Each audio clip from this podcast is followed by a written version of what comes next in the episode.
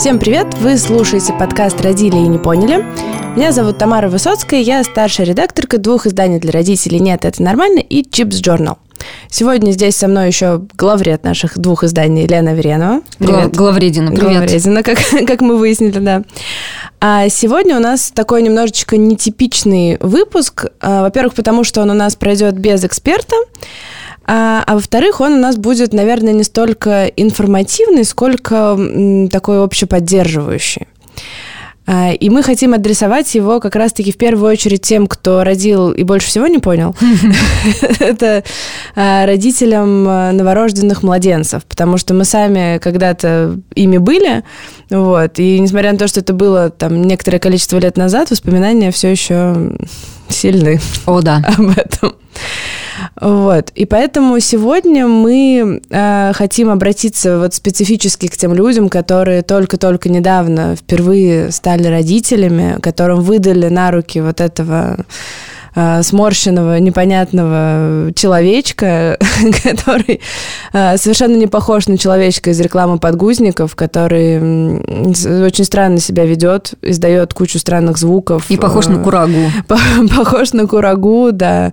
У него какие-то странные вещи, там, не знаю, какие-то прыщи, какие-то пятна или что-то еще. И, в общем, и что с этим делать, совершенно непонятно. Вот. У нас в целом в описании подкаста написано, что к младенцу не прилагается инструкция, и это одна из таких, мне кажется, сильных болей. И просто я недавно вспомнила случай о том, когда моему сыну было там несколько недель, буквально 2-3 недели, он окончательно отошел вот от этого роддомовского забытья и начал плакать, ну, стабильно, как бы плакать, не спать по ночам. И в какой-то момент ночи мы с мужем, значит, пытались его уложить, там я и кормила, и мы его качали, и там и песни пели, и гладили, и шипели, и, в общем, все что угодно делали, вот, а он, зараза, продолжал, значит, плакать и вообще ни в какую не успокаивался, ничто его не брало. А у меня была тогда книжка Трейси Хог, по-моему, о том, как научить ребенка засыпать, что это такое. Там, в общем, вот это одна из таких книг, которая считается классной, рассказывает о том, как обращаться с младенцем, как его научить засыпать, как научить его засыпать самого. И, в общем, в 3 часа ночи мы с мужем в ужасе, значит, один из нас держал рыдающего младенца, а другой в панике читал эту книжку в попытке найти хоть какие-то рекомендации, вот типа вот что с этим делать. И там был у нее какой-то разбор типа типов детского плача, типа как различить, почему плачет младенец, там, что вот это он голоден, там вот это он устал. И мы пытались дешифровать вообще, как бы, что он орет. И это, мне кажется, была самая жалкая родительская попытка, потому что в моменте как бы мы... Ну, а что, если у тебя ломается стиральная машинка, ты идешь и читаешь инструкцию, пытаешься понять, что с ней не так. Как бы у тебя рыдает ребенок, у тебя есть книжка с рекомендациями для родителей, ты идешь и срочно пытаешься найти там ответы, а ответов нет. И это больно. Да, факт. В 3 часа ночи понимать это очень больно, что как бы ответов нету. Нету вот инструкции, что сделайте вот это, вот это, вот это, и он перестанет плакать и ляжет спать. И раз уж мы об этом заговорили, просто... Как раз первая тема, которую хочется обсудить, это нереалистичные ожидания от первых месяцев родительства. Об тех эмоциях, которые мы ждем от родительства, мы уже поговорили в предыдущем выпуске, когда мы разговаривали с Верой Якуповой на тему счастья родительства и счастья материнства. Вот. А если говорить про какие-то практичные вещи, то, наверное, как раз одно из моих нереалистичных ожиданий было в том, что существуют какие-то действенные способы, которые помогут что-то от младенца получить, что ты хочешь. Уложить его спать, там, не знаю, избавиться от колик, потому что у моего ребенка были колики, и ни один из способов, обозначенных в интернете, ему не помог. И это, наверное... То есть ты думаешь, что да столько про родительство написано, что-нибудь разберемся, что-нибудь найдем, а по факту ничего не работает.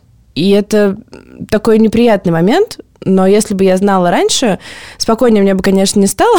Наверное, я бы потратила меньше времени вот на эту панику и попытки найти какие-то ответы, и больше бы настраивалась, наверное, на ребенка и пыталась бы подбирать что-то самостоятельно. Ты знаешь, мне вообще кажется, что вот по поводу знаний, я думаю, что их всесильность в родительстве преувеличена в том смысле, что мы готовимся и думаем, что ребенок придет в нашу жизнь, да, если мы готовимся, да, и мы что-то из того, что мы узнали, сможем успешно применять. Во-первых, да, я была идеальной матерью, пока у меня родился ребенок. Вот. И потом ты немножко еще задним числом хороший, лучше, чем ты есть, ну, чем ты была в моменте, потому что ты больше уже знаешь. И тебе кажется, что будь у тебя тот багаж знаний, который у тебя есть сейчас, ты бы лучше справилась. На самом деле, да, как мне кажется, что все равно этот багаж знаний приобретается опытным путем. Ты как бы все равно сонастраиваешься, да, и настраиваешься на своего ребенка, и только во взаимодействии с ним приобретаешь эти знания. Конечно, когда ты оборачиваешься назад, ты понимаешь, что, конечно, тебе, если бы у тебя была хотя бы, ну, доля вот этой уверенности, которая у тебя есть сейчас, ты, наверное, вот именно в младенчестве справилась бы получше.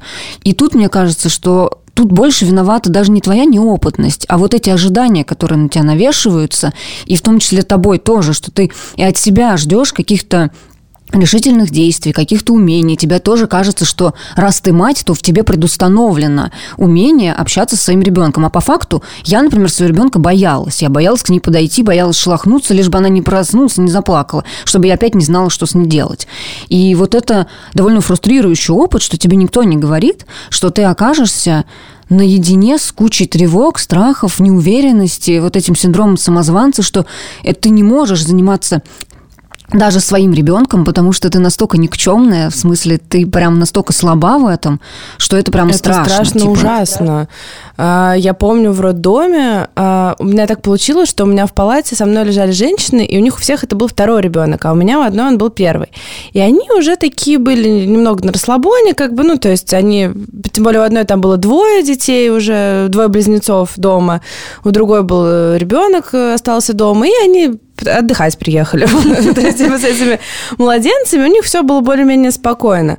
А я как бы, ну, впервые вижу вот этого ребенка своего и вообще впервые что-то понимаю. И я помню, что, значит, медсестра пришла и как-то бегло показала, как его подмывать. Вот. Ну, так на ручку кладете, значит, вот это вот все, и, пожалуйста, там, и вот тык-тык-тык, все, у раковины, пожалуйста, очень быстро. И уходит. А ребенок у меня родился как бы 4200. То есть это, ну, не та вещь, которую ты, в принципе, можешь без подготовки одной рукой что-то, ну, и плюс еще это же страшно. Ты боишься его сломать, он же как бы весь вот хрупкий. Плюс еще он орет, потому что младенцы, тоже я не знала и не думала об этом, но факт тот, что младенцы, они живут в животе, им тепло, они рождаются в холодный, бесприютный мир, даже если в роддоме 26, для них это все равно, ну, как бы холодно. Вот, и поэтому любая попытка раздеть младенца, она сопровождается недовольными воплями, потому что, ну, как бы зачем? До этого он лежал в комбинезоне, там, в пеленке, в одеяле, еще в чем-то, ему было нормально. Теперь его раздели. Он бесконечно орет, он ничего не может, он не держит голову, там, он не может ничего сделать, ты должен его как-то удержать и помыться. И, в общем, за первый день в роддоме, мне кажется, я уделалась, или там за второй, я уделалась вообще вся, конечно, в детских какашках, потому что я пыталась жонглировать вот ребенком и повторить тот трюк, который показывала медсестра, и это было совершенно непонятно. И думать о том, что вот там матери имеют какое-то священное знание, ну куда? В смысле, ну как бы максимум ты знаешь, что нужно положить грудь ребенку в рот, и то, оказывается, есть способ сделать это неправильно, да. Как ты узнаешь потом. Вот, потому что, оказывается, природа как бы не научила ребенка правильному захвату автоматически, то есть нужно что-то приложить, какое-то для этого усилие. Все естественные вещи оказываются максимально неестественными. Абсолютно, абсолютно, это правда. Вот, и как бы вот эта иллюзия того, что, ну, казалось бы, да, вот процесс там кормление грудью или что-то еще, но это же матушка природа так задумала, наверняка. Но в смысле, если ты не будешь делать этого правильно, то рано или поздно твои соски скажут тебе адьёс. Причем довольно быстро. Жирный факт от матушки природы. Да. Вот. И как бы... И тоже этому нужно учиться, это нужно как-то вот с этим разбираться. Наверняка есть процент счастливец, у которых все получается автоматически, взлетает само собой, но это не значит, что так будет у всех. Да, это тоже, кстати, большое вот заблуждение, как мне кажется, в родительском комьюнити, что когда ты думаешь, если у тебя все получается, то оно у всех получается. А если у тебя не получается, то не получается у тебя у одной. Ну, и вот отсюда берется вот это, мне кажется, еще такое неумышленное белое пальто, когда люди говорят, ну, это же так легко. Да. Ну, просто... то есть они даже не хотят никого обидеть, они просто реально не понимают. Они говорят, ну, это же, ну, как бы, ну, в смысле там, чего? И плюс еще зависит от ребенка, потому что действительно есть дети, наверное, которые едят и спят первый месяц. У меня было не так, у меня ребенок орал со второго дня, не переставая.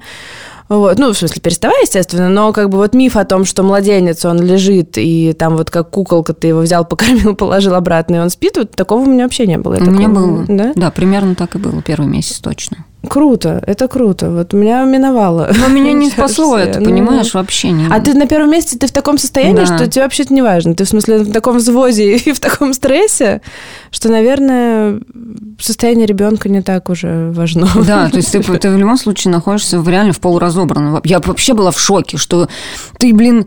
Я 43 недели была беременна, между прочим. 43 недели я ее вынашивала, потом я ее 26 часов рожала. И мне ее сразу надо вот сразу заниматься. То есть, мне даже не было момента для того, чтобы отдохнуть, хотя бы в себя прийти. И этот марафон просто сразу начинается. Это просто засада, что тебе надо сразу включаться. А ты, блин, сама вообще что? Как сдувшийся шарик. И просто и физически, и морально причем. Это просто ужас какой-то. Ну, у меня были сутки после кесарева. Мне ребенка принесли только на второй день. Но я могу сказать не то, чтобы я за эти сутки дофига отдохнула и к чему-то подготовилась. Ну, да, бы. Тебя еще шарашит. И я, например, не могла спать. Хотя я устала дичайше вообще. А в роддоме тебе не дают же спать? Ну, в смысле, ты же там начинается чувствовать температурку, померили, потом осмотр, потом обход один, потом обход второй, потом завтрак. И это кажется, в роддоме лежи, отдыхай. А там ты не лежишь, не отдыхаешь. Да. А что самое страшное, ты возвращаешься домой, ты говоришь, ну, наконец-то я дома буду лежать, отдыхать. А тебе звонят, здравствуйте, это патрональная сестра, я приду с 10 до 4, пожалуйста, дождитесь меня. И ты сидишь как дурак целый день ее ждешь. А она же там еще приходит как-то первый месяц, чуть ли не каждую неделю. Вот. И у меня приходила отдельно и медсестра, и участковая приходила в разное время. Они пришли в один день, но в разное время, понимаешь, вот чтобы жизнь сахаром не казалась. И к этому меня тоже никто не готовил. Ну, в смысле, я знала, что что-то должно быть, какие-то вот эти медицинские визиты. А сколько раз тебя щупают за грудь, какие-то вообще чужие люди постоянно. Покажите грудь, в смысле, блин? У нас в роддоме приходили практиканты. И тоже щупали? Ну, они приходили делегации, типа, раздевайтесь, и щупали живот, щупали грудь, да. Вот. Ну, как бы. А ты уже. А что ты в роддоме? Ты ничего не сделала. Да. Ты пришли студенты, как бы вот, и у них практика, пожалуйста, давайте. Не, ну в целом я понимаю, нужно как-то учиться, но с другой стороны, тебя даже не предупреждают и не спрашивают, как бы насколько ты. То есть я бы, может быть, сказала бы, что окей, давайте, но здесь тебя ставят перед фактом. Просто вот. Я думала о том, что вообще. Очень, как ты уже говорил, задним умом все сильны. Очень классно думать о том, что где бы ты постелил соломку, будучи ты еще раз в этом же положении и в этой же ситуации. Вот чего тебе не хватало очень сильно там первые несколько месяцев с младенцем? Чтобы, ну, кроме сна, давайте так. Слушать себя. Я очень, ну, это моя проблема, с одной стороны, а с другой, мое преимущество. Я очень дисциплинированный человек. Мне надо, чтобы все было вот по полочкам разложено. И это создает у меня иллюзию контроля над своей жизнью. Когда родился ребенок, я полностью утратила контроль, абсолютно. Это было просто хаотичное нечто. И на самом деле это был хороший момент для того, чтобы отпустить. Отпусти и забудь. Вот забудь твою вот прошлую жизнь и попробуй сделать новую. А я пыталась собрать старую, а это невозможно с ребенком на руках. Сейчас я гораздо более с ней... расслабленно себя чувствую, знаю, что где-то отклонение от привычного графика, даже привычного уже в родительстве, это нормально, ничего страшного. В родительстве нужно быть очень флюидным человеком, быть толерантным к непонятностям всяким, которые будут происходить. Послушай себя, потому что внутри себя я знала, я чувствовала, что мне надо просто реально расслабиться и плыть по течению, что нет никакой необходимости в первый месяц там налаживать режим, там что-то вот как-то вот выстраивать там систему прогулок, тыры-пыры. Надо было просто лежать, и с учетом того, что она мне давала такую возможность, она была, в общем, довольно спокойным ребенком. И просто привыкать к этой новой жизни, давать себе возможность почувствовать своего ребенка. Вот это я прямо для себя ощущаю как, ну, вот какой-то незакрытый гештальт. Мне вот не хватило расслабленности. Но мне кажется, очень мало существует матерей, первый раз, женщин, у которых первый ребенок, как бы, которые могут вот так сходу расслабиться. Ну, потому что у тебя ломается вообще все, весь мир, и действительно, ну, невозможно. То есть ты пытаешься что-то сделать. И здесь еще, мне кажется, мне не хватало какой-то уверенности, потому что казалось, что не хватает знаний, и я пыталась эти знания отовсюду почерпнуть, откуда только можно, для того, чтобы чувствовать себя уверенной. А здесь это очень сложно, потому что, вот как мы уже обсудили, что даже иногда наличие знаний, оно не гарантирует тебе вообще ничего, Или они, наоборот, могут создавать какую-то ложную уверенность, что, ой, ну, типа, я-то знаю, сейчас быстро все сделаем. А по факту оно не работает, и ты чувствуешь себя вообще потерянным, беспомощным и человеком, которого только что очень, очень сильно обманули, как бы, потому что вроде бы все работало, а тут не работает. Ну, точнее, все должно работать, а тут не работает. Вот. Но при этом... И у меня были какие-то довольно осколочные знания о том, как жить вообще с ребенком, чего от него хотеть, чего от него ждать. То есть были какие-то книжки, были какие-то, там, не знаю, рекомендации там, врачей или еще кого-то, какие-то вот такие разрозненные представления, за что я... благодарна, вот ты говоришь, что, да, быть в моменте там и лежать. Вот это я прочитала где-то у каких-то консультантов по грудному вскармливанию, вот про это гнездование, или как это, вот когда, типа, там, если не получается наладить вскармливание грудное или еще что-то, или там ребенок как-то, ну, там у него какой-то ложный отказ от груди или что-то еще, что нужно просто взять, вот лечь в кровать, там, не знаю, раздеться, взять ребенка, положить на грудь, лежать с ним, обниматься, и чтобы вот он там ел, когда хочет, спал в обнимку, вот просто, и вы такой большой теплый ком любви, как бы вы лежите и напитываетесь друг другом. И, в принципе, потому что, ну, там ребенку в 2-3 месяца ему особо-то ничего не надо.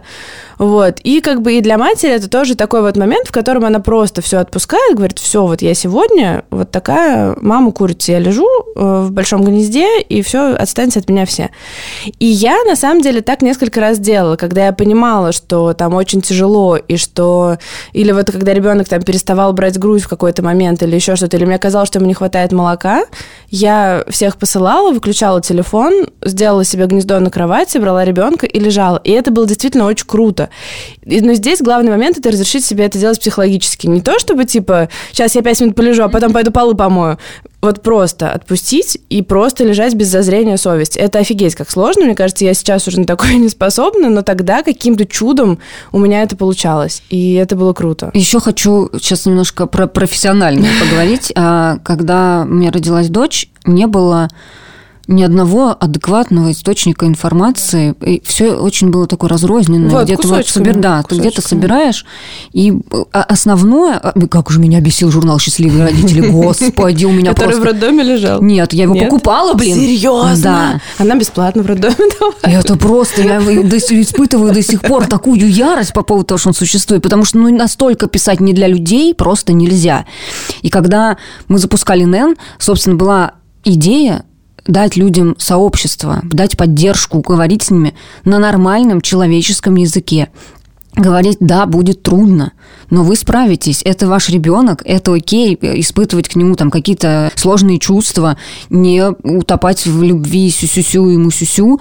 Мне очень хотелось, чтобы со мной кто-то так поговорил. И, собственно, идея была при запуске НЭН, была идея стать вот этим человеком, который, ну, проектом, да, как бы, который заменит вот это отсутствие деревни, так называемой, да, учитывая, что мы делаем проект в городе, и мы понимаем, с чем сталкиваются родители, с какой аской социальной изоляции, да, и отсутствием вот этой поддержки, которая тебе так нужна. Вот мне очень хотелось, чтобы кто-то был рядом, кто бы со мной вот так поговорил. А никого не было. Вообще, типа, мне просто сказали, ну, Лена, родительство – это сложно.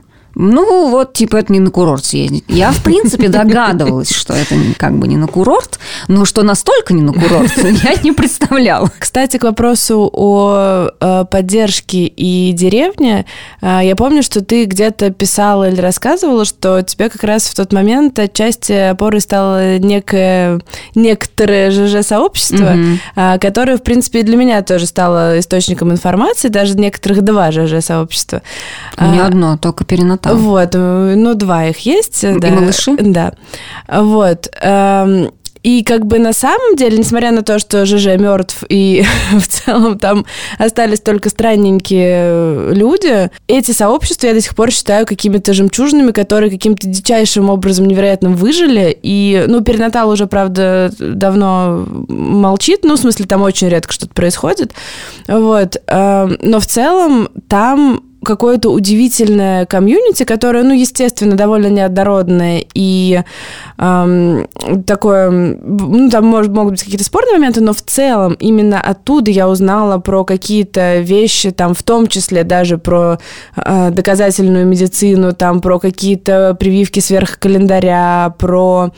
не знаю, какие-то детские гаджеты, которые облегчают жизнь с ребенком, ну, там вот про кокон или что-то еще, то есть, ну, там постоянно идет какое-то бурное обсуждение всего этого, и там можно было эту информацию получать и что-то делать. И, в принципе, основной курс этого сообщества, он во многом совпадает и с нашей редакционной политикой, и в целом во многом как-то повлиял на меня. И хотя я там писала довольно редко, именно вот читать, наблюдать, там, когда люди особенно задают какие-то такие же вопросы, которые волнуют и меня, и читать вот эти комментарии, оно очень сильно помогало и помогало найти ответы, те, которые нельзя было найти, потому что у меня, например, не было в моем кругу большого количества людей с детьми, которые могли бы помочь. Либо наш опыт был настолько разным, что это, ну, либо там они обычно говорят, что я не помню, там, что когда ребенку был месяц, там, что я делала. Вот. Либо наш опыт был действительно какой-то отличный, поэтому было сложно. И здесь это как раз, ну, помогло. Я оттуда запомнила навсегда одно сравнение. Там был пост, в котором обсуждали, на что похожи роды. И там одна комментаторка написала, что роды похожи на выход из тебя кабачка, прям кабачка, овоща, гигантского типа, который тащит за собой все твои внутренние органы. Господи! Ужасно. Ужасно. Говоря о том, что, возвращаясь к вопросу о том, да, чего не хватало, вот кроме уверенности и сна, наверное, хотя я не уверена, я вот не могу сказать, что мне не хватало помощи. Помощи у меня практически не было, у меня вот только приезжали родители. Но здесь тоже вопрос, мне кажется, индивидуальный, потому что я знаю, что многие люди, например, обязательно там приглашают родителей, например, если они живут в разных городах, они говорят, вот ко мне приезжает мама на 2 месяца, она будет помогать с ребенком. И мне кажется, мы где-то писали о том, что вообще-то, во-первых, это не must-have, ну, если у вас, тем более, такие себе отношения с родителями. Вот. И, во-вторых, ну, я придерживалась тоже, потому что родители порывались приехать после родов сразу, но я сказала, можно мы там вот 2-3 недели мы вообще поймем, что происходит, и потом вы приедете, если надо будет. И мне кажется, что это, ну, наверное, такое правильное решение, и в плане тренировки по охране своих личных границ, когда ты можешь сказать, что извините, но как бы нет. Вот. И в целом для того, чтобы самим как-то понять, а помощь ли это? Потому что мне кажется, что помощь родителей во многих случаях это не совсем. Помощь родителей – это социальный конструкт.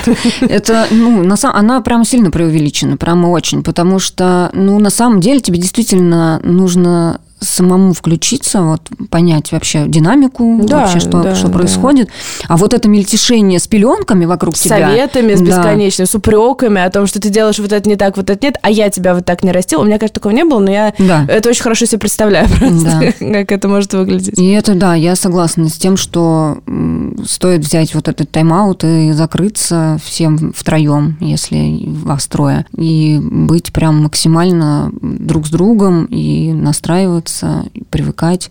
Это, мне кажется, снимет очень много стресса. Возможно, если есть возможность организовать помощь, ну, там вы живете в одном городе, например, и родители могут приходить, там, не знаю, приносить еду под дверь и уходить, это классно, но, как я понимаю, далеко не все родители готовы на такой формат. Да, они хотят прям вот погружаться, они хотят прям участвовать, и здесь нужно понимать, уверена абсолютно, что есть прекрасные родители, которые там блюдут личные границы, прислушиваются к просьбам своих выросших детей. Но будем честны, мизерное количество, гомеопатическое, я бы сказала. Да. Вот. Но в остальном, как бы, если вы чувствуете, что присутствие родителей делает вашу жизнь тяжелее, и при этом еще вы же обязаны испытывать за это благодарность, потому что, ну, вам же помогают. Вот. Ну, в общем, наверное, не стоит. А у тебя еще будет что-то, какие-то моменты, которые вот, тебе кажется тогда, тебе не хватало сильно? Наверное, не хватало, опять же, вот уверенности в том, что я не делаю ничего плохого, если я ем торт. Я просто была вот свято убеждена вот в этой ужасной диете, да. Я ее не соблюдала. Я типа ела торт. Было ощущение, что за тобой все время наблюдают, что ты сейчас нарушаешь какие-то заповеди вообще и делаешь что-то плохое. Вот этого, что, блин, да все нормально, ты делаешь в целом-то, и реально прислушивайся к себе, ну, хочешь себе этот торт, ну, и съешь его. Потом, когда я узнала, что все это фигня, и можно есть все, что хочешь, в общем-то.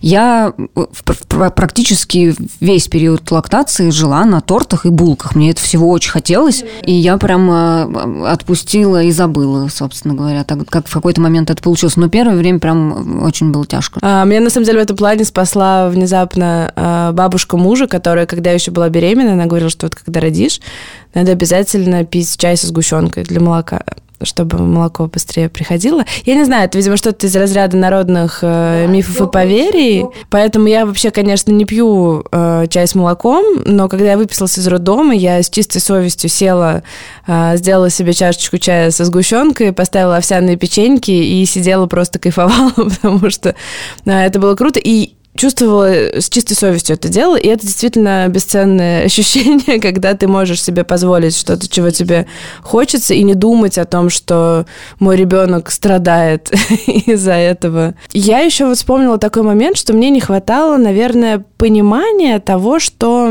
мы об этом часто пишем сейчас уже... что правильный выбор, он не один. Я помню, когда я была беременна, я вот как раз читала очень много сообществ, и там, помимо всего прочего, обсуждали еще очень много каких-то детских вещей. Там, например, у меня ребенок родился в ноябре, и для меня это было актуально. Там, например, какой комбинезон ему купить, там, какая нужна ли обувь, там, какие варежки, какая шапка, какая коляска.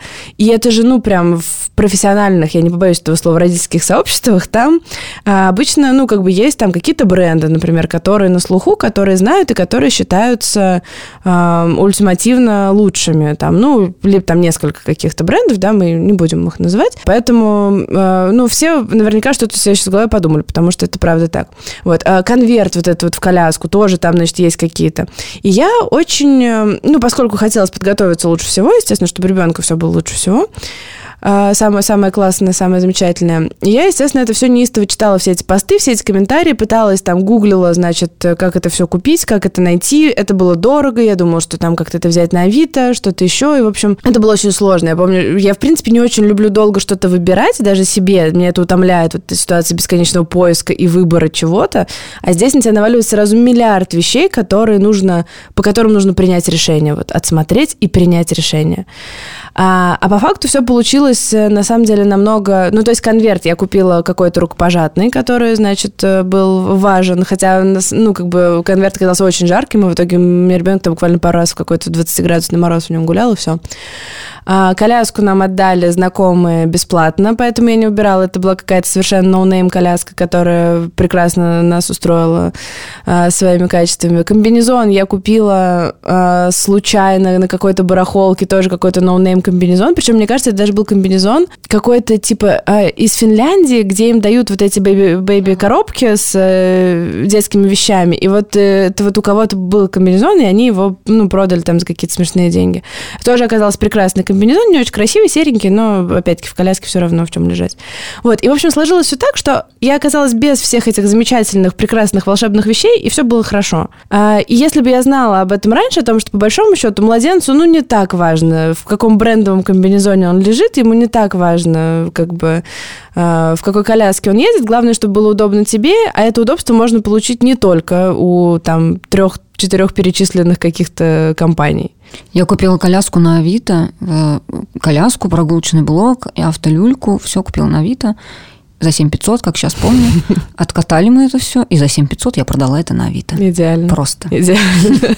Нужно понимать еще, что действительно здесь очень долгое время, мне кажется, сейчас скажу очень страшную вещь, но желания ребенка, они не сильно играют роль в плане вот каких-то бытовых вещей. Угу. Здесь играют роль удобства родителя, возможности родителя, на что он готов тратить деньги, потому что это не значит, что не нужно там покупать какие-то брендовые вещи. В каких-то случаях они реально оказываются незаменимы, потому что те же комбинезоны, например, когда ребенок начинает ползать, ну, все-таки я брала тоже с рук, но какие-то хорошие, качественные комбинезоны, потому что колени, они все прошаркиваются очень быстро, и нужно, чтобы это было возможно. Я понимаю, что, наверное, там в комбинезоне каком-то там дешевом, купленном, там, не знаю, в супермаркете, наверное, было бы хуже. Ну, в смысле, это было бы быстрее. То есть в каких-то моментах нужно позволять себе тратить деньги вот на то, что важно. Но не на все, далеко не на все. Да, это правда. Особенно всякие бесполезные штуки, там, типа ванночки, например. Ой, да, но к этому тоже нужно прийти. Купание, знаешь, вот этот круглый стул. Да-да-да, с какими-то крутюками. Да-да-да, вот куда ножки ставятся, и ребенок там, типа, в этом круглой рамке, он не вываливается и болтается, бессмысленная фигня. Очень страшно, потому что ребенок свешивается на сторону, и ты понимаешь, что он сейчас просто макнется головой в воду и не может оттуда вылезти. И, ну, такое, в общем. Вообще, конечно, это отдельная тема, сколько продается хрень, которая не только не полезна, но еще бывает и опасна. Это правда. И они, типа, продолжают быть популярными. Например, ненавистные мной бортики. Есть вещи просто бесполезные, есть вещи потенциально опасные, и это как бы важно. Вот. Но при этом, кстати, еще момент, который важный. Мне кажется, что иногда нужно потратить деньги на бесполезную фигню, общепринято бесполезную, если тебе кажется, что она тебе полезна. Да. Я вот очень долго колебалась по поводу покупки развивающего коврика. Вот эта вот конструкция, да, где ребенок лежит, там еще у него там цветное, что-то там песенки поет, что-то там светится, игрушки с этой дуги болтаются. И они вообще стоят дорого, они стоят прям типа под 10 тысяч. Ого. Ну, новые, да. Ну, если это там какие-то хорошие тоже узнаваемые бренды и классные, все развивающие, безопасные детские материалы. И я читала очень много отзывов, писали, что да ну, это фигня, ребенок там месяц полежит, ему неинтересно. И, естественно, мне казалось, что это какая-то ужасная трата денег, и не стоит это делать. Но в итоге я купила на Авито за какие-то там, мне кажется, тоже типа 900 рублей или что-то такое. И это оказалось для меня очень крутой покупкой. То есть вот мой ребенок, который всегда был ручной и не слезал с рук вообще первые там полгода жизни точно, он там начал лежать хотя бы немножко, играть с этими игрушками, не орать и что-то делать. И я была бесконечно благодарна этому коврику за то, что он у меня был. Я тут хочу проговорить вот эту мысль о том, что то, что считается нужным всем детям, может быть совершенно не нужно вашему ребенку. И наоборот, то, что кажется избыточным, для вашего ребенка может оказаться совершенно необходимым. Это такая штука, в которой тоже нужно позволить себе быть свободным, не вестись на всякие бесконечные списки, которые вот в обязательстве... Мы тоже, правда, такие делаем, но мы в основном делаем про то, что вам не нужно. Вот. Ну, вот на опыт друзей, там, на какие-то обезличенные подборки, потому что все равно под каждого ребенка это будет что-то свое. Вы в итоге методом проб и ошибок найдете то, что вам действительно нужно. Да, придется купить какое-то количество бесполезных вещей, но среди них окажется то, что вас спасет. И поэтому покупать заранее много чего-то, это тоже довольно сомнительная вещь, типа, что это нам обязательно нужно. Да. Вот, я слышала даже много историй о том, когда покупали ребенку кроватку, и в итоге ей абсолютно не пользовались, потому что, ну, выбирали совместный сон, и там несколько лет спали вместе. А в кроватку складывали белье, не главное. Да-да-да. Или кот там спал. Что-нибудь типа того. Вот, думали, что за фигня, зачем мы купили эту кроватку? Ну, как бы, она в итоге бесполезна. И даже дело не в том, что они ее купили, а в том, что они ее купили там за какие-то тоже приличные суммы денег, которые можно было бы потратить на тортики, например, для кормящей матери. Мне кажется, вообще в первое время действительно, как у финнов, коробку можно положить. Ну, мне нравятся вот эти вот корзинки, короче. Но главное, как мы писали, не ставить их наверх. Да, потому что дети ворочаются, переворачиваются, и вот эти коробки красиво стоящие там на столах, на комодах, это убийство. Это очень страшно. Все, да. Вообще, кстати, очень много, да, вот этих практик опасных, потенциально опасных для ребенка по-прежнему вообще в ходу. Всякие марганцовки, вот это вот. Тоже вот опять же, насколько вот много избыточных действий нужно произвести, чтобы вырастить ребенка вот по советским стандартам условно, да? А потому что должна задолбаться, да, конечно. Вот кипятить воду, там, гладить пеленки. Да. Ну, это пипец просто какой-то. Не задолбала снимать, это верно. Хочу вернуться к теме поддержки. Мы вот начали, да, говорить, что есть там какие-то интернет-сообщества, где можно что-то, может быть, даже если не обсудить, то почитать. Но на самом деле я вот тут буквально на днях узнала, что... Ну, в смысле, я знала об этом раньше, но просто, что оправдание того, что у отца нет груди, является до сих пор валидным оправданием того, что мужчина спит всю ночь спокойно. Вот. Сейчас хочу немножечко напрыгнуть на спящих мужиков. На молодых отцов, да, потому что... ну, что-то, мне кажется, это не очень. Я согласна. И в целом факт того, что, ну, распространенное мнение о том, что, ну, вот мужчине там первый, там, не знаю, год жизни ребенка, в принципе, можно к нему не подходить, ну, потому что мужчина ничего не умеет, груди у него нет, успокаивать его нет. А еще ему на работу надо ходить. Ну, это да. Вот, поэтому даже если он, как бы, он может сидеть, играть в компьютер, а не быть на работе, как бы, но при этом говорит, что, ну, что я сделаю? Ну, как бы, ты же мать, там, у тебя же сиськи, вот, давай, пожалуйста, делай. А я не умею. Вот. И вот это, мне кажется, понятно, что это очень удобно. Мне кажется, что эта практика и это оправдание должно умереть, потому что, во-первых, когда мужчина, например, ночью поддерживает свою женщину, даже если у него нет сисек, но он может, во-первых, поменять подгузник ребенку, потому что младенцы, они как бы какают очень часто, и ночью обязательно это 1-2 раза за ночь происходит. Особенно у новорожденных там, да. младенцев, это прям регулярно. 5 раз приложил, 5 раз. Да. Вот, то есть как бы это уже неплохое подспорье. Как бы для того, чтобы менять подгузник, ничего не надо, не иметь никакие специальные органы, ну, руки разве что. Вот. И в целом же, мне кажется, суть в том, не в том, чтобы что-то делать с ребенком, а в том, чтобы поддержать свою там партнершу, свою жену, свою девушку. И не обязательно что-то для этого уметь такое специальное и волшебное, чтобы все разруливать.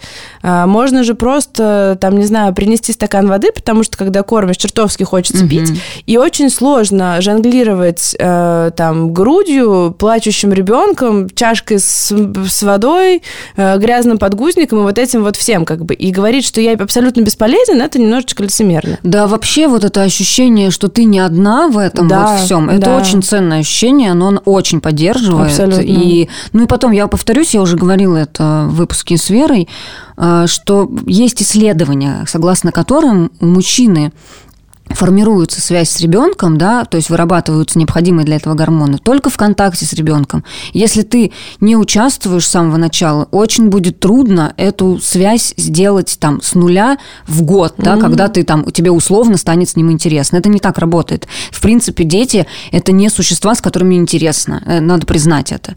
И вот эту неинтересность, конечно, нужно разделять со своей партнершей. Возможно, тебя не так подпитывает вся эта природная история, которая, да, все-таки в женщине где-то она срабатывает, мы тут ничего не можем сделать, да, это запускаются какие-то штуки, которые позволяют нам быстрее включаться, да, в этот процесс. Не, ну, как минимум, кормление все это вырабатывает окситоцин, и это все если у тебя этого нет, действительно сделай это из точки поддержки партнерши. Пусть не, пока не для ребенка, делай пока для нее.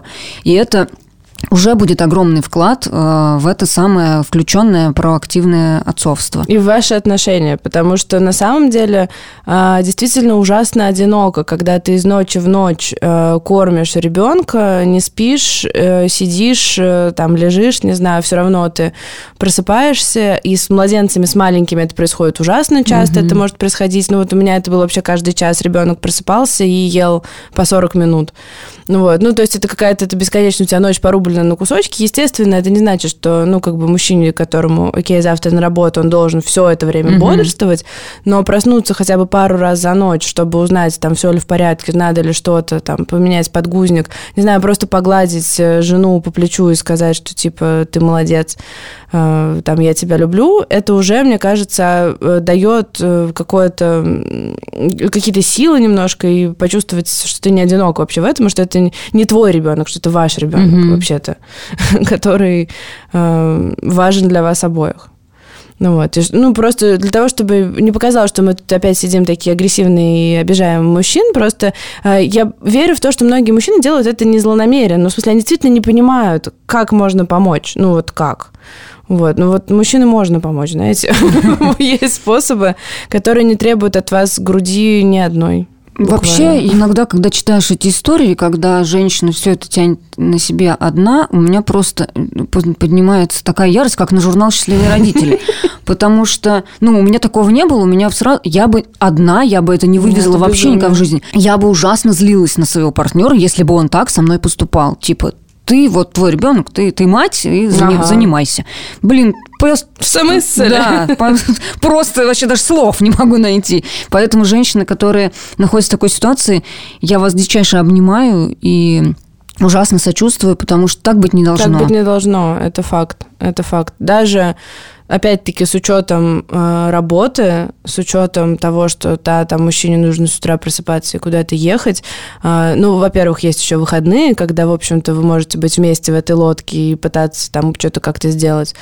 Вот. А во-вторых, опять-таки, проснуться там на полчасика пару раз за ночь, это не так губительно для его физического состояния, но при этом это может сделать огромную помощь оказать женщине, которая не может покинуть ситуацию по понятным причинам, да. Просто потому что у нее нет выбора. Вообще, да, вот это, что у мужчин вот, тут есть такая как бы как раз выбор, что можно, в общем-то, самоустраниться, можно. Типа, ну, а женщина да. не может этого сделать, в принципе, у нее вообще нет шансов. У меня есть довольно гадкая история. К вопросу о том, что у мужчин нет груди. Я помню, у меня было кесарево, ну и, в принципе, как я знаю, это распространенная проблема после родов, что, ну вот особенно после кесарева возникают определенные проблемы с туалетом, делами, ну вот особенно сложно сходить в туалет из-за запора, ну как бы это вот, я не знаю, после естественных родов тоже бывает, да. Ну вот, и у меня прям, ну как бы, и там прям говорят, и дают какие-то, значит, с собой там пилюльки в дорогу, что типа там свечи, если что-то надо, ну в общем,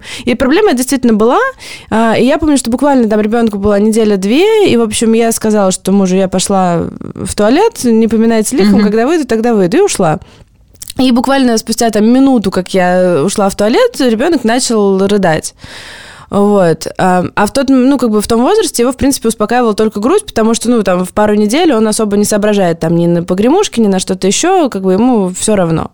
И я слышу, как он рыдает, значит, муж берет его на руки, в ужасе врывается мне в туалет, говорит: что делать? Я говорю, я не знаю, я говорю, я не могу. Я говорю, ну, в смысле, я не встану отсюда, выйди, закрой дверь, и все. Исправляйся. Исправляйся, да. То есть это как бы было, ну, в принципе, то есть он спросил, говорит, как бы тебе ок? Я говорю, мне не ок вообще, сейчас покормить ребенка, извини, но... Вот, он говорит, хорошо, я понял, он вышел, закрыл дверь, значит, вышел, я слышу, как он там ходит, значит, по комнате, ребенок рыдает безутешно, муж пытается там что-то и песнями, и танцами, и там, и покачать, и что-то еще. Вот. И у меня это все заняло очень долго. Я, не знаю, мне кажется, минут 20 я провела в туалете. Практически там на протяжении всего этого времени я слышала, как он пытается, значит, как-то с ребенком договориться. И что самое удивительное, что к моменту, когда я уже закончила все свои дела и вышла, ребенок успокоился на руках у папы. И как бы, ну, то есть, и все в порядке. То есть, он уже лежал, там что-то гулил, как бы у него все было хорошо, он вот пережил этот кризис и успокоился. И я спокойно там сходила, не знаю, помыла руки, там как бы попила водичку, что-то еще, и, в принципе, смогла взять ребенка. Но я к тому, что это был, наверное, такой один из первых для меня показательных моментов. Во-первых, в том, что я могу положиться на своего мужа даже в такой странной ситуации, потому что это тоже частая ситуация, когда мужчины врываются с младенцами в туалет к женам и говорят: на, я не знаю, что делать. Вот. И как бы и отдают ребенка, и ты сидишь как бы и пытаешься понять вообще, что происходит.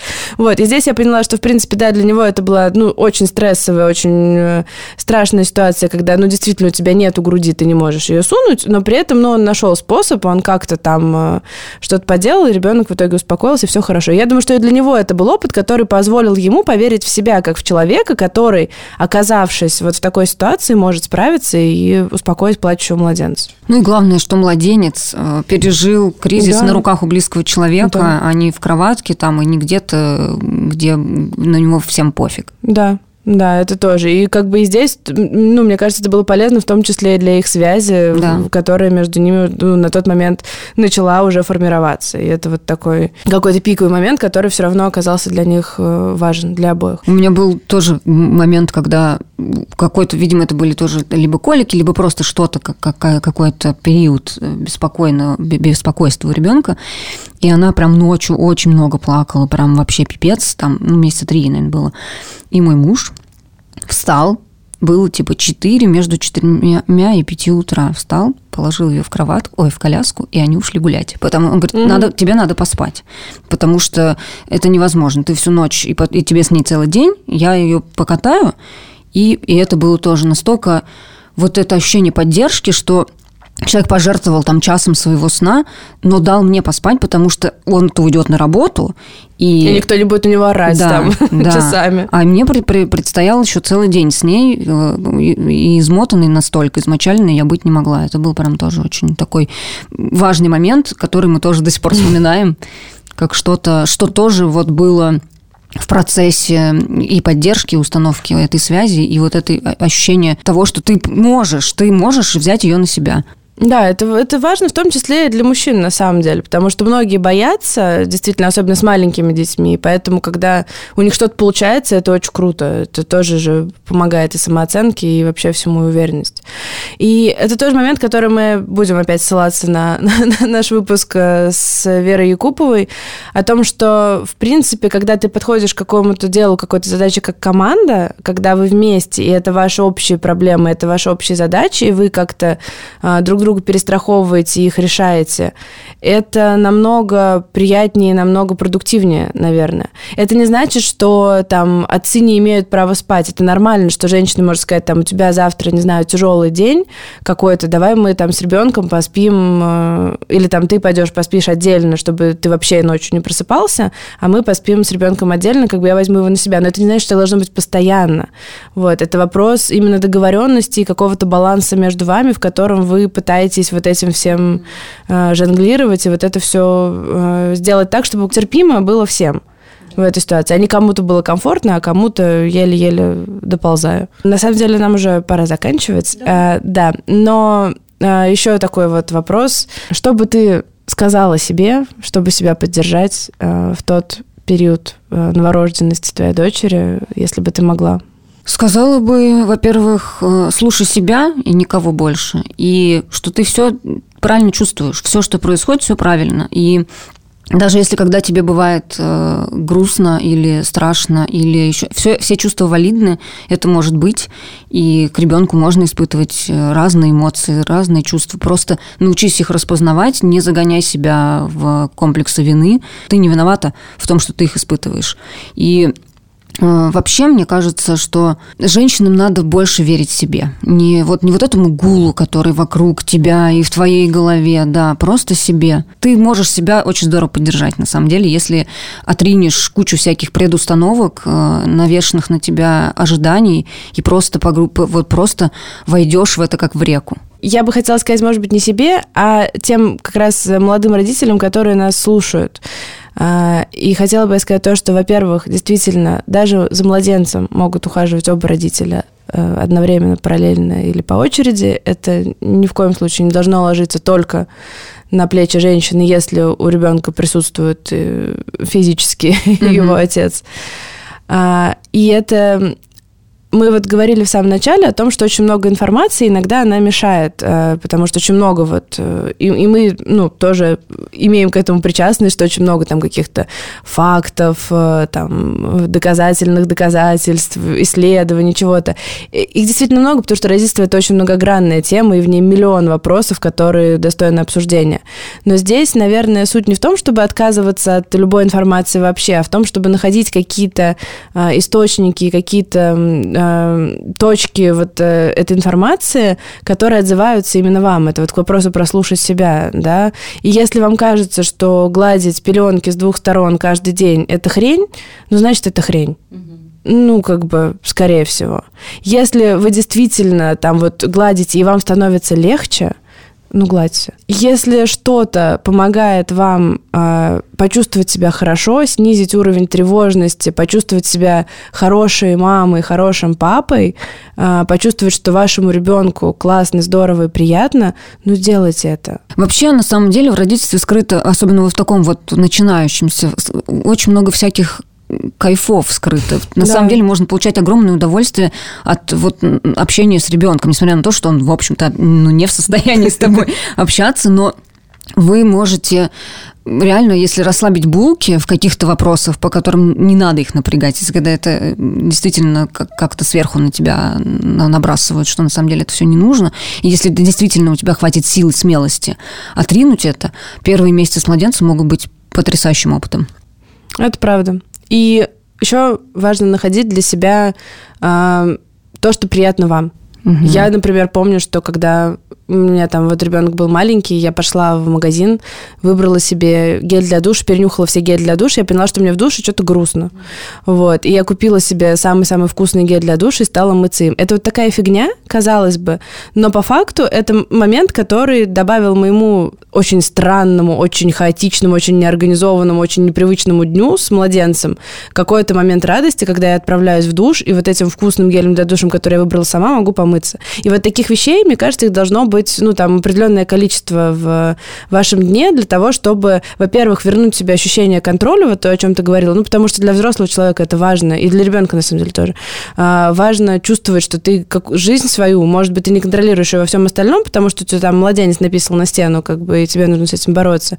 Но есть какие-то точки, которые ты принимаешь решения, и эти решения делают тебе хорошо. Вообще важно, мне кажется, осознавать это как, что, как вклад в себя, как что-то, да. Не просто ты это делаешь, потому что тебе надо помыться, условно, потому что ты грязная, да? что ты делаешь для себя что-то. Вот это тоже этому надо учиться, потому что мы, в принципе, не научены о себе заботиться и воспринимать себя как... Пока мы не начали умирать. Да, как что-то, что требует тоже вложений, каких-то...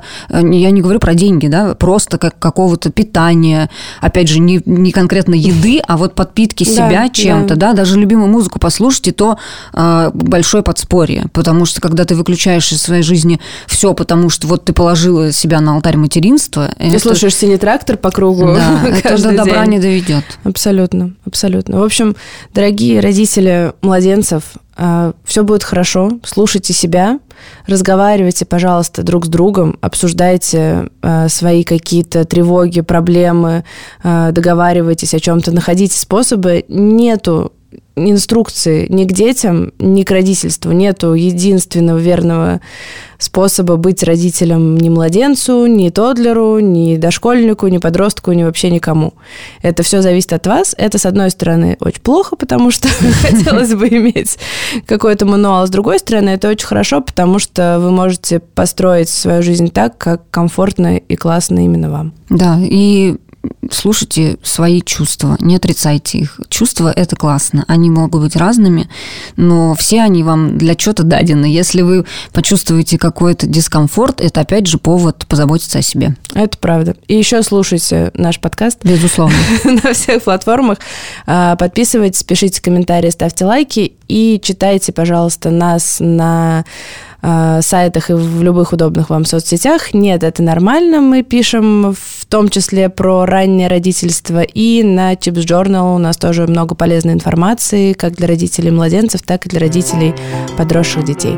Ура! Спасибо всем большое. Пока-пока. Пока.